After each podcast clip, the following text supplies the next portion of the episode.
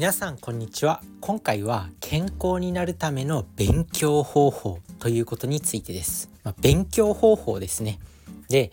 今回ね、まあ、目から鱗のような腑に落ちるこうストンと腑に落ちるような、まあ、一流の勉強方法をちょっと学んだんで、まあ、それを共有していきたいんですけど、まあ、今回のお話は西野亮廣さんキングコングのね西野亮廣さんも Voicy っていうねポッドキャストアプリでもう有名てか別にポッドキャストアプリだけじゃなくて、まあ、手がけている作品「えんとつ町のプペル」であったりとか、まあ、そういうエンタメお笑い芸人書籍の出版とかでも有名な方その方がもう Voicy でね喋ってたんですよ。勉強方法をね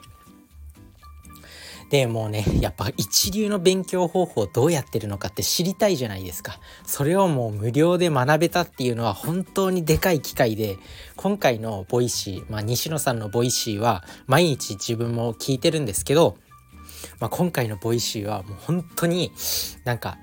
あ一流ってこうやって勉強してるんだみたいな一流ってこういう意識で勉強してるんだっていうのをちょっと学べたのでそれを共有したいと思います。でこれ結論まあね皆さんも忙しい時間の中聞いてくださってると思うんで結論から喋っちゃうんですけど、まあ、結論一旦アホになって全部受け入れるっていうことらしいです。なるほどなと思って。で西野さんって、まあ、めちゃくちゃ勉強ができない人だったんだって学生の時は、まあ、中学生高校生の時は、まあ、学年でもう最下位再開あたりをずっとうろうろしててでその再開あたりをずっとうろうろしてて、まあ、留年とかを心配されるような生徒だったと。ただ中学3年生の時だけもうめちゃくちゃ数学ができるようになったんだってもう誰にも負けなかったんだってもう地域の塾とかの全校模試でもう1位とか取るようなあのあの時地域あの時の中学3年生の時の西野さん周りでは俺より数学ができるやつは誰一人として知らなかったっていうぐらいもう数学ができたみたいなんですけど、まあ、その時までね西野さんはこうまあすごい成績が悪くてでまあ私立にそんなんじゃ私立にも行けないよって言われててで頑張って勉強したらしいんですけどそれまでは本当に数学どころか算数も理解できなかったみたいで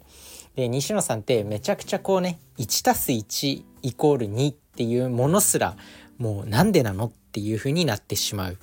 でそれは何でかっていうと例えばこう鉛筆を鉛筆とかリンゴは1個と1個合わせたら2個だよねってなるけど、まあ、砂山とかだったら1個と1個合わせたら1つになっちゃうじゃんみたいなそういうねなぜを突き詰める。まあもちろんねそれが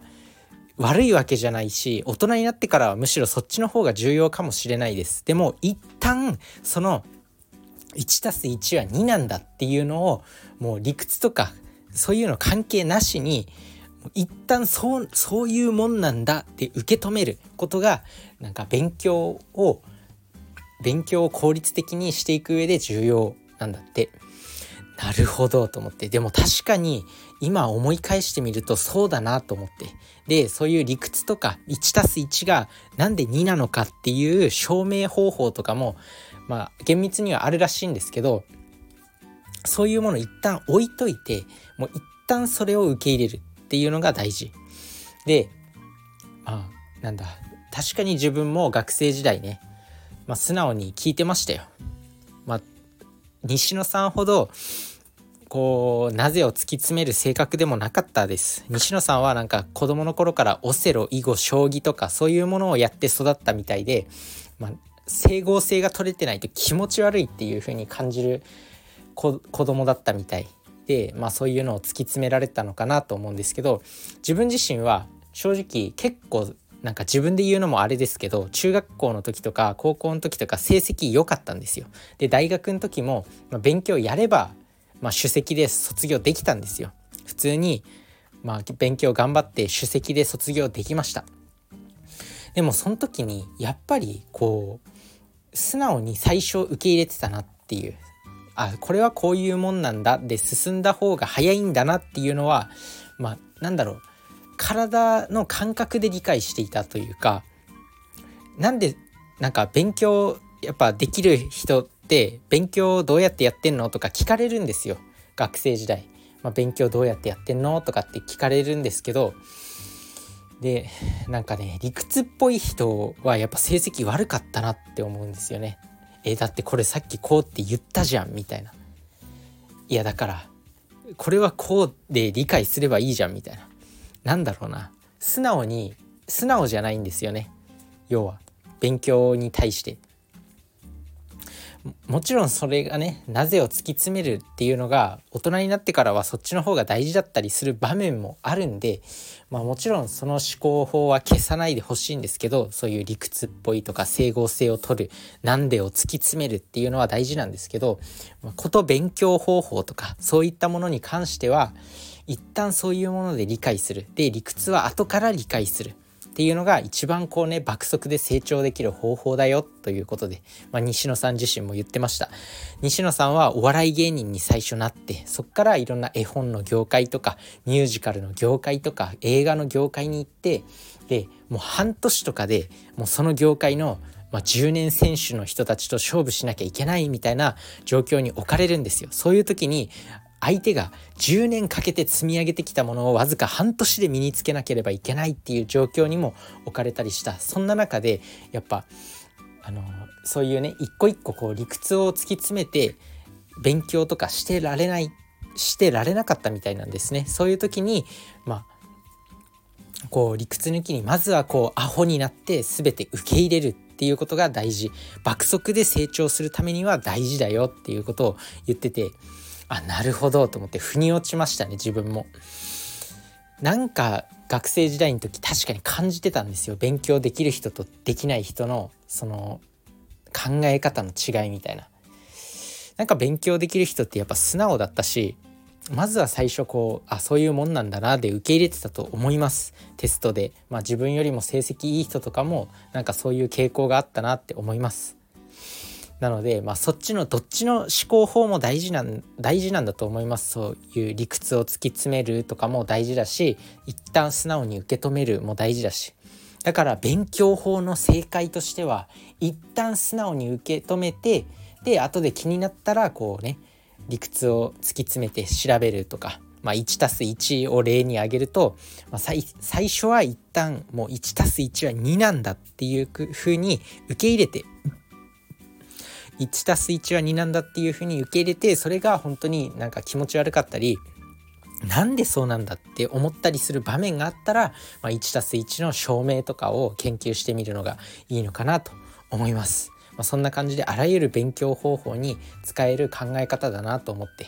やっぱりもう身につけなきゃいけない知識多いじゃないですかもうそれこそ最近チャット GPT であったり AI であったりとかあとはお金の勉強もしなきゃいけないメタバースであったり投資積み立て NISA もう新 NISA も始まるっていうところでもうもう勉強しなきゃいけないことがもう盛りだくさんなんですけど、まあ、そういうのを爆速で身につけるために一旦アホになって全部受け止める。それがいいんだと思います。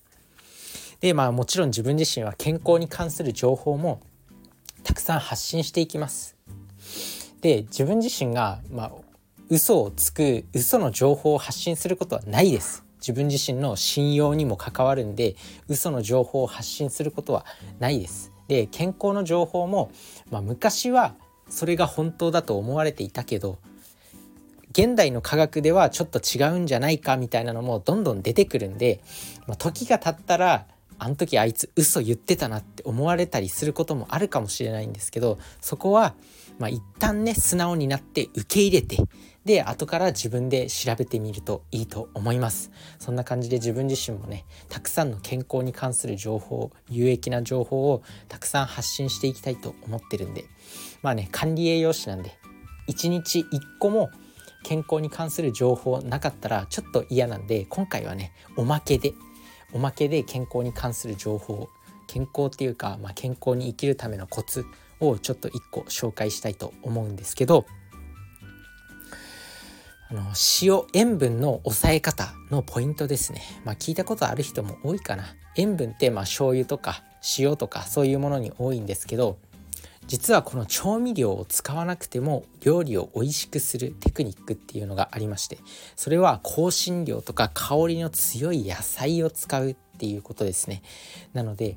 まあ、香辛料とか香りの強い野菜っていうのは塩分そんな含んでないんですよ。だからそういうものを使って塩分を抑えていきましょうということです。まあ、美味しく美味しくしかもヘルシーに塩分を減らせるという、まあ、そういうテクニックがあるんで是非使ってみてください。まあ、料理をする際には、まあ、塩味が足りないから塩足そうとか味が足りないから醤油足そうじゃなくてそういうなんか香りの強い野菜とか自然のものを使えないかなっていう視点で料理してみるとさらに幅が広がるんじゃないかなと思います。まあ、ということで今回は勉強方法でした。一旦素直にアホになって全部受け入れる。でそれから、まあ、気になったら理屈を突き詰める。それが爆速で効率よく勉効率よく成長できる勉強方法です。是非やってみてください。それじゃあね、バイバーイ。